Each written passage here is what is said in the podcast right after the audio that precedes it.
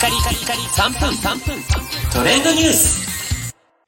ナビゲーターのしゅんです。今日あなたにご紹介するのは、ネットフリックスで配信している韓国の恋愛リアリティ番組、脱出お一人島についてご紹介します。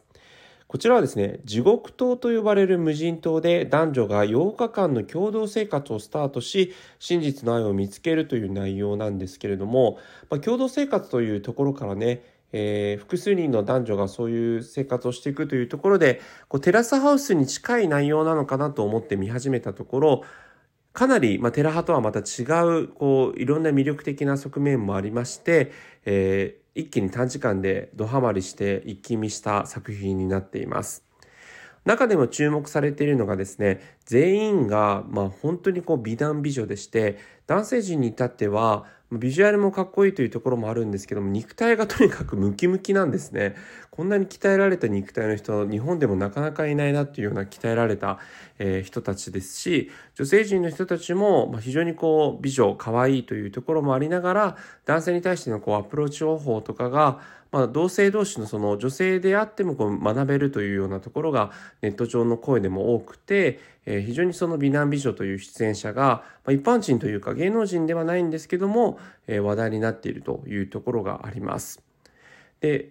あと面白い構造としてはですねその地獄島と呼ばれるところは、まあ、与えられた食材をもとに自給自足をしていくというようなところなんですが、えーその8日間の日程の中で、まあ、毎日そのこの人が、えー意中の人ですというのをお互いこう運営陣に申告して見事そこでカップルになると、えー天国島と呼ばれる、えーリゾートホテルのスイートルームで一晩二人きりで過ごすことができるんですね。でそこで初めて年齢とか職業とかを、えー明らかにさせることができるというルールがありますので肩書きを差し置いて地獄島でのその人柄過ごし方を垣間見るし天国島で二人きりになった時により深い会話だったりとかをするという構造が、まあ、なんともこう全8話のストーリーの中であの飽きさせない構造になってるなというのも非常に面白かったです。あと個人的にはですね非常にこうお互いのこう気持ちやか価値観をまあ短い期間で、